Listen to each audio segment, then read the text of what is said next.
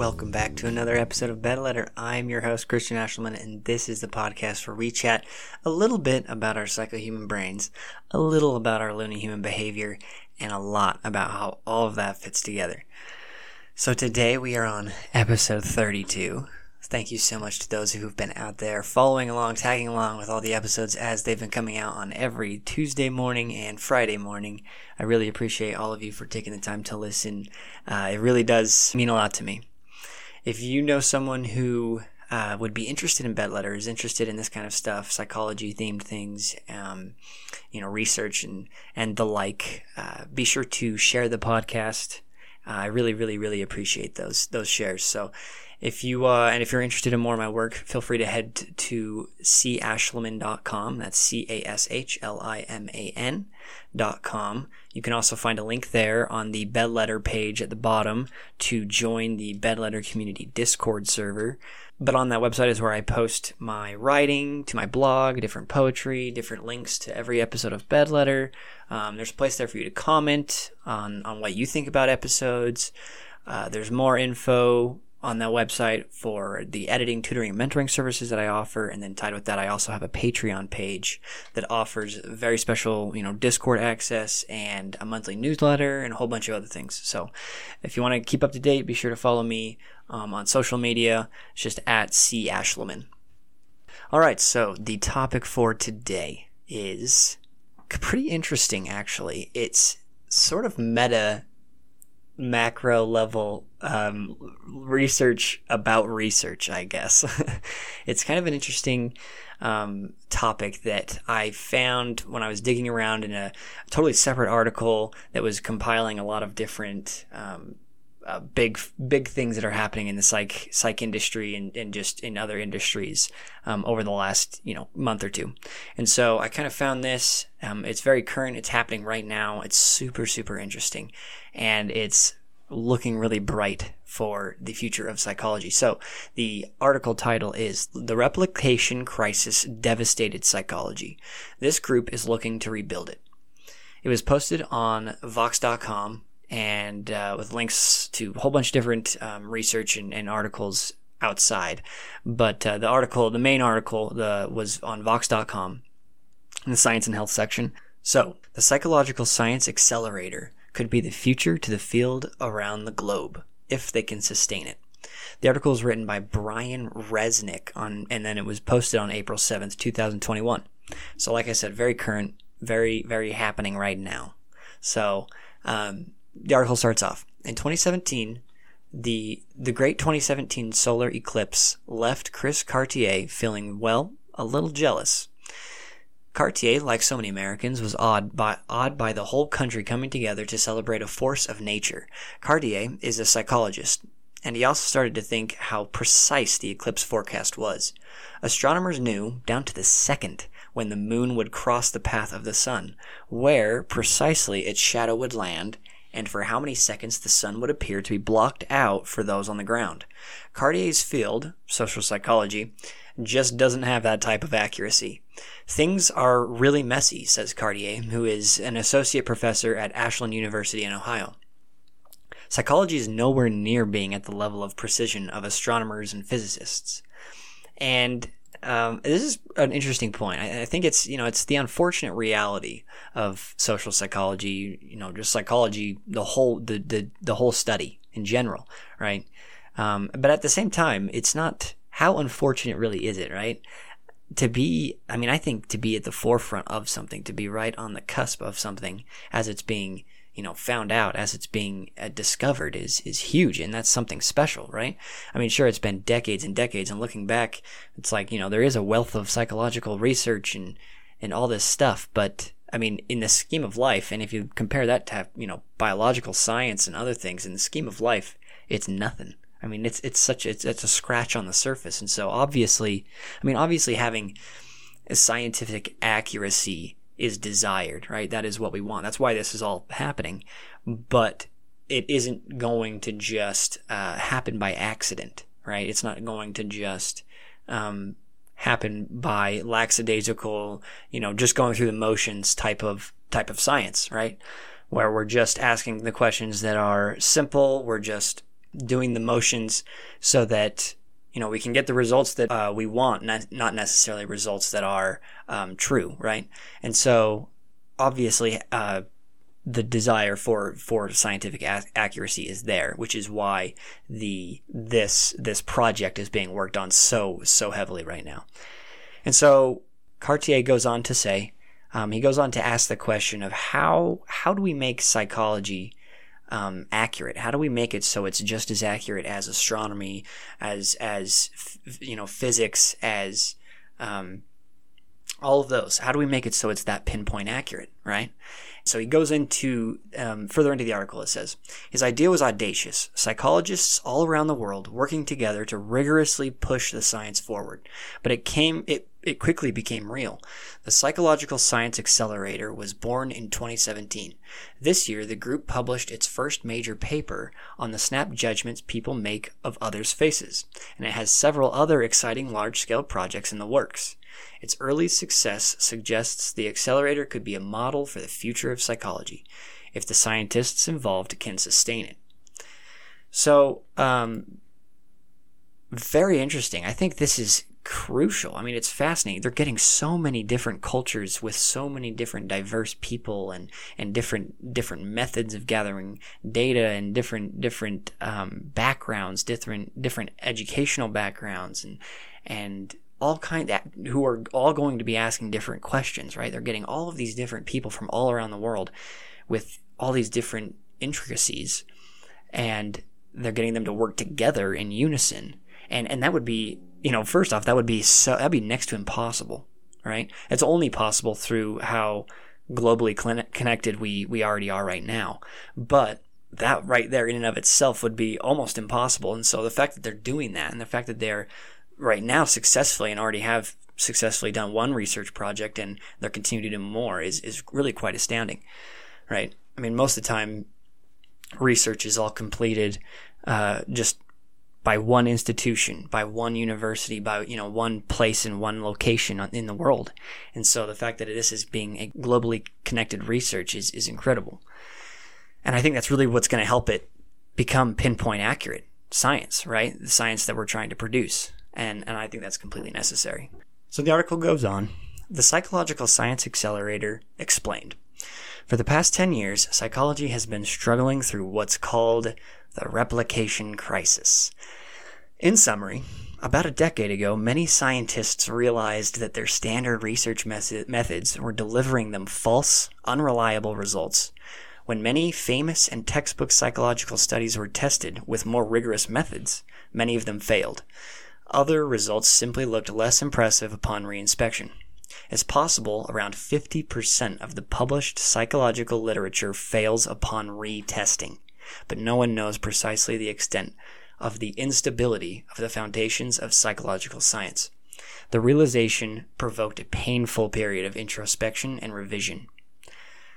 I, I can only imagine. I feel like, I mean, I'm not even, I don't, you know, I don't have a graduate degree in psychology. I'm not, uh, I wouldn't, I mean, I'm not a licensed therapist or a psychologist, um, practicing, you know, therapist or psychologist or anything like that. But even even for me, reading that was, um, you know, when I first read it, was just something to really think about, something to realize that you know it's it's almost uncomfortable, right? It was really weird to read this, being being such a huge lover of psychology. It's it's almost uncomfortable to think that so much of what we in the realm of psychology, all the big research studies that were completed in the 70s and 80s and all these things, a lot of this stuff um, that's either it's either slightly or completely insignificant you know and it's almost like i said a lot of cognitive dissonance and really uncomfortable to think that that's actually true and off and, and, and to, to some degree, right? We don't want to go too far here, of course. I mean, there is value in the studies of old, even, even if they, even if they're showing us, even if it's that they're showing us what not to do, right? um, there is value in those. So we don't want to go too overboard in saying that the, the studies of old are worthless. We have to restart and all this stuff. We don't want to go too far. But it is really weird to think uh, about how what percentage of it is valuable, what what percentage of it is real, and what percentage of it is just you know made up. And uh, so the article goes on to talk about the uh, where where the inspiration for the psychological science accelerator came from, and um, most of it came from you know giant, huge projects, global projects. The inspiration for this came from looking at those things, looking at those projects, and understanding that hold on, humans we exist all over the planet, and so bringing them all together, bringing all of us together, and globalizing um, our research on our minds and our brains is, is crucial, crucially important, right? We need to bring the world in on a smaller and closer scale. So the article then goes on. Um, there's an old model for conducting psychological research done in small labs run by one big name professor probing the brains of American college undergrads. The incentives built into this model have favored publishing as many papers with positive results as possible, those that show statistically significant results, but not those that turned up to be bupkis. I love how they use bupkis in this. Anyway, over rigorous inquiry. This old model has produced a mountain of scientific literature, but a lot of it has failed upon closer inspection. So again, this is this is uh, just reiterating the fact that a lot we have so much to go off of. We have so much uh, literature and content, but there's just you know a lot of it is being found to be uh, kind of halfway there. And so um, I, I, think it's interesting what it says here about incentives, and I think incentives are huge, especially for universities, which is where almost all of psychological research and everything is happening. Right, it's where a lot of it is completed, is at different universities around the world. And I think it's kind of hard to toe the line because you want to reward good thorough research that's impactful and well done and all of that. But um, the scales can kind of tip and the reward can sort of overshadow the ambition for discovery, right? And and and I feel like that is what leads to like these half-baked results or results that are just not even uh, not even necessarily true because they are uh, statistically insignificant, and so the you know they get warped and changed and, and tweaked and modified until they are significant, right? Um, and so anyway, it's very very interesting thing, and so incentives are good and bad, lots of pros and cons in them, right?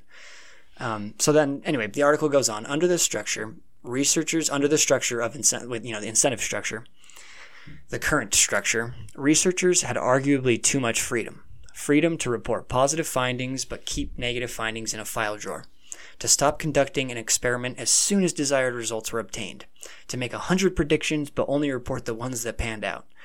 That freedom, that freedom led researchers, often unwittingly and without malicious intent, a lot of the practices were used to make best use of scant resources to flimsy results, right? Flimsy results, half baked results. And I think this is a really important thing right here, right here, where it says often unwittingly and without malicious intent. Because I don't think any researcher um, that loves science and wants to see the growth of humanity is going to be purposefully, um, you know, unless there's some comic book villain, are, is going to be purposefully putting out research that is malicious, purposefully malicious. Or, you know, there's research out there that's, that's point, that, that kind of stands to make a point about something and you know whether or not that's true that type of research is uh, can be hailed as true or not is you know different conversation but um, most of the time I, I do I agree with this. I think it would be unwittingly and without malicious intent. It's it's it's to hurry something up. It's to go faster. I mean have you ever been working doing something at your job that was official you know dealing with money doing you know whatever it is and you see something that was done completely wrong or with no attention to detail or just like maybe it was whatever the thing was, it wasn't done at all. I mean, have you ever had the idea while you're at work solidified so strongly in you that oh wait i guess everybody really is human right like even even i mean i work i work in the court system for my for my day job and and i enjoy it a lot but there are a lot of official documents a lot of official things happening there and it's just interesting. Sometimes you think everything is down to a T and ones and zeros and done perfect, but there are times when things are just, you know, it's like, oh, everybody's human. Mistakes are made. And so um, I think that plays a lot into into this and uh, into how you know the results of old have have come about. You know, when you don't have those checks and balances in place. And so, anyway, the article further goes on.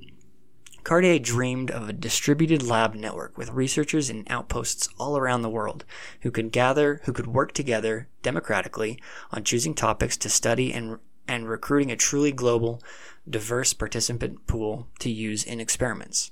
They'd pre-register their study designs, meaning they'd promise to stick to a particular recipe in running and analyzing an experiment, which staves off the cherry picking and p hacking a variety, which is a variety of practices to get data to yield a false positive. That's what p-hacking is. Um, and that was rampant before, and all that was rampant before the replication crisis became apparent. And I feel like I don't know. I feel like I could see this so clear in my mind, right? Like globalizing psychology would just, I don't know. I feel like that's the next step. That's, that's, I mean, one of the most important steps. I feel like that's so cool because I mean, like I said earlier, we are all, we're all human and we exist all over the planet, and there are so many commonalities between us. But since we exist everywhere, and we're we eh, culture and environment, all these things make us vary so much, and it makes us all actually, you know, while we have so much in common, we have we have so much indifference, and it make that makes us unique at the same time.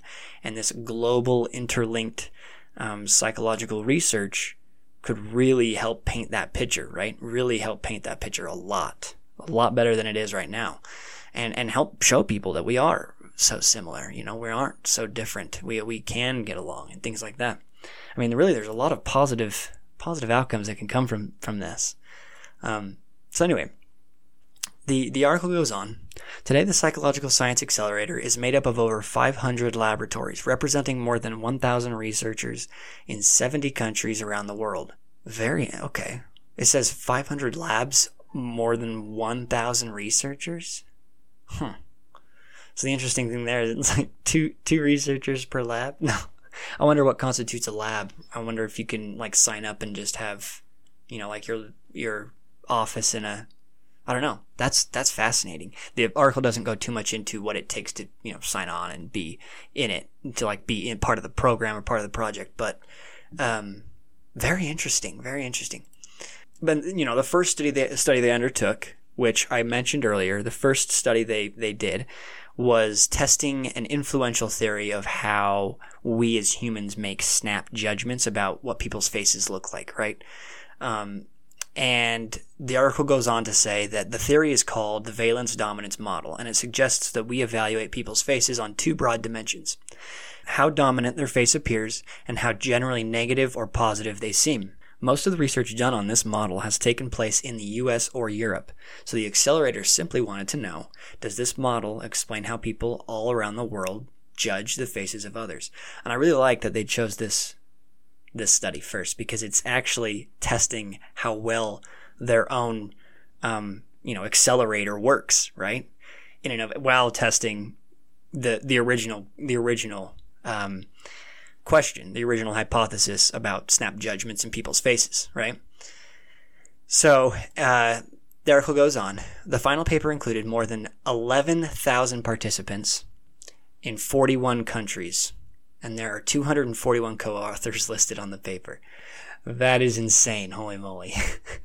I have never, never, never seen a psychological study, peer-reviewed psychological study that had that many participants in it ever. I mean, there might be, I'm sure there's, there, they exist and they're out there, but I, I have never seen one with that many. Usually 2,000, 3,000, 4,000 is a lot of people, right? Um, for a psychological study. And I think, I think that's insane and 11,000 participants. I mean, that's, if we can globalize even more, look at how many, 11,000 is still not a lot compared to, you know, the billions that are walking on the planet, right? So if we can continue to do that, we can continue to get such deeper results that are globally applicable, right? I mean, 241 co-authors, that's like such a huge pool of like smart minds that are working on one thing.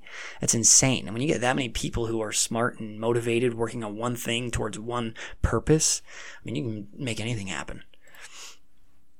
So the article goes on. Um, the results, broadly speaking, uh, this influential model replicates around the world. But the accelerator also included a new type of analysis of the data, which reveals some slight fissures outside of the Western context. This analysis finds there may be a third dimension that emerges, Chartier says, suggesting in, suggesting an interesting way people around the world might vary in how they perceive faces. In other world regions, people just don't really seem to have a good agreement about who looks dominant and who doesn't, Chartier says. It's a wrinkle that would ha- wouldn't have arisen if this collaboration had only been conducted in the United States or Europe. And and so while I'm not pouring into the re- their research on the faces and, and, and their perception of that, I'm looking more at the the accelerator, right? Um, I do think it's really cool here because it's talking, it makes a good point that there is so much research that has been conducted and completed on, you know, on U.S. soil, on European soil, just um, just uh, with males, just with white people, just with um, people who are middle class or upper class or whatever your socioeconomic status is. Um, you know, just in that subgroup, there's so many different little little intricacies that have that were not necessarily taken into full context, especially when we're just testing a lot of you know American undergrads at college that's that's so specific. You're looking at people who are in the middle or upper class because they're in college. You're looking at people who are um, who are wanting to be in school. Um, you're looking at people. I don't know the the percentages of male to female in colleges right now, but there's a lot of, of predetermined factors that go into that subset of people, right? So it's really interesting. And then this is this would really help to just obliterate that, make it so that this type of research can happen everywhere. We can get a f- way fuller picture. So further on, um, they go on to you know explain how there was uh, tension between some of the scientists on how to proceed once the results started rolling in um, for this for the the face perception research, and the researchers and the reason why is the researchers actually have to pre-register their experiment design when they're working with the accelerator effectively locking in their procedure, right? They're not allowed, once they have their experiment design solidified, they are not allowed to tweak it at all, halfway through, not at all. And so, which is good because it helps them keep it consistent, right? It's the same throughout, right? They're not allowed to just change things as they see fit as they move through the research. However, there were some who were frustrated with that uh, that they couldn't tweak things because, and, and this is the a quote from one of those who were frustrated. I thought it was pretty pretty interesting. He says, "Imagine you're a brain surgeon and you pre-register all of your steps for your brain surgery, right?" And then you started poking in your in the brain of your patients, and you said, "Oops, if I don't do this and change this right now, you're going. The patient's going to die." Would you change the procedures then? And so it's kind of an extreme example, but it's it's pretty apt, I think, in that saying that sometimes once results start rolling in, you realize, oh, this part of the question of this hypothesis is actually pointless, or needs revision, or needs more specification. And so there is kind of a um, I don't know a, a line once again that has to be towed there. Um, but for this specific one, they actually had a, a, ruling on it. They had people, like I, you know, like I said earlier, democratically come together, decide, okay, are we going to allow them to tweak things or are we not? And they ended up deciding, you know, no, we're going to stick to what we originally said, where there isn't going to be, you know, you have to pre-register your design. There is no tweaking of things, and and that's even right there, even the fact that they mediated that dispute and adjudicated it like that, I think that right there shows something very promising, right? Instead of just one guy making a decision, making a decision to, yeah, we need to change this. Yep, we need to change this. Just the head scientist guy, right? Oh, we need to flip this around, change the group, whatever, ask a different question so that it sounds better, whatever it is. Right? Instead of that, it's actually a democratic process where everybody's coming together saying, all right, you know, here's our dispute, here's our issue, let's adjudicate it in a way that seems fit. And I think that's super, super powerful and a super, you know, important thing to have, especially when it comes to psychological research and us being on, you know, the more infant side of it right now. So, wrapping it up, the accelerator's plans for the future and what could get in the way. The article goes on. So far, the accelerator has only published the face perception research, but there are more projects in the works. In light of the pandemic, the participants have turned their global network to studying coping mechanisms during stressful times. For example, one research effort is testing out if a technique used to reduce stress and anxiety, called cognitive reappraisal, works around the world. Additionally, the group is looking into whether studies on how people answer the philosophical trolley problem replicate around the world, and how gender prejudice rears its head globally.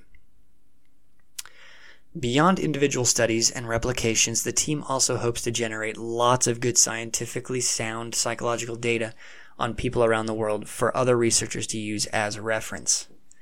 So this is cool. I mean, I like this. just giving us a little touch, just a little tidbit of what what's to come in the future. Um, but it's exciting. I mean, the trolley problem is fascinating, and and being able to see how other cultures and just other groups of people kind of um, what they value through how they they handle things like that is going to be so fascinating, right? How they value relationships and and family members and friends and and how all that transcends into their their work life and in their, you know everything. And so I think ah, I'm just I'm just excited. I think it's so interesting. Um, but you know the article that toward, towards the end here, um, just a couple more paragraphs. It, it talks about here. Um, it says under the current status quo, researchers get ahead and make progress in their careers by being the primary author of a big idea study, not by being one of hundreds of authors playing a bit role in a huge project. Now, that is also a very interesting thing, um, very interesting point. And maybe we have to change the way we value or look at uh, achievement and like the achievement of researchers, right?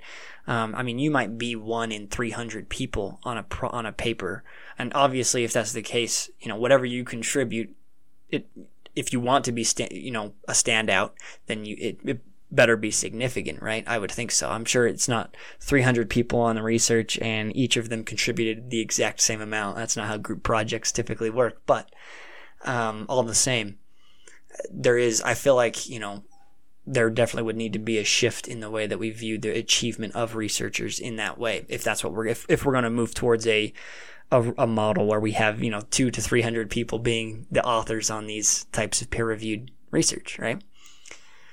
So anyway, the article then goes on. Its members are also largely volunteers and mostly from North America and Europe.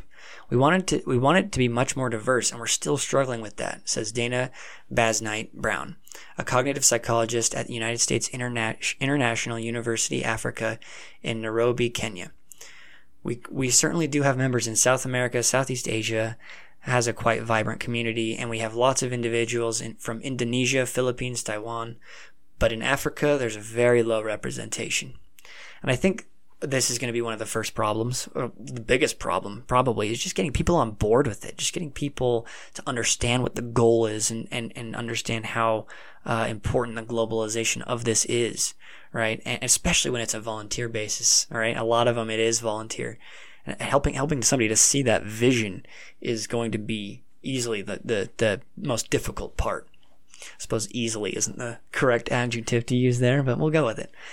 Um, anyway, so it goes on. Psychology matters and getting it right matters because this is the science of the human experience, Chartier says. If you can just marginally improve the way we collect and analyze our data and draw conclusions from them, there are untold future human beings that can benefit from that tiny advance. Good science is a gift that we give to the future. Today we have the gift of eclipse predictions from scientists of the past. We don't yet know what specific gifts a more a more scientifically sound and globally equitable field of psychology could give us, but whatever they might be, they now have the potential to be durable and powerful for the entire world. I love I love that quote. Uh, Good science is a gift we give to the future and I think that's I think that's one of the most important things when it comes to science. It's it's easy for um, I mean, as we've seen in some of the science of the past uh, in the psychology field, it's easy for the um, the sacrifice of the future to be lost for the you know the gains of the present when it comes to like incentives, like we were talking about, and um, there really does need to be a, a selfless uh, mindset when it comes to doing this type of psychological research, I think, right? And so all of this is, I don't know, to me, it's just all so exciting because we might be able to really uncover some like seriously transmutable behaviors and ideas and, and, and stuff in, like into our own lives once it's all said and done. And, and just get a constant stream of like really deep and impactful information, right?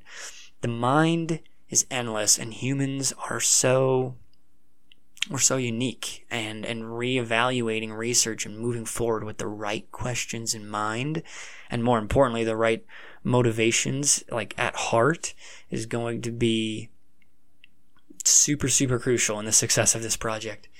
Because when it comes to this stuff it's not just ones and zeros it's it's we're trying to boil it down to something as simple as that. That is the goal um, and something exact as that but it's not perfect. And right out of the gate it's it's it's and it, it never will be perfect but it's it's the goal right? And and it's really confusing but but and, and you know a lot of times not all of it fits the right way. And i mean it's psychology. It's weird.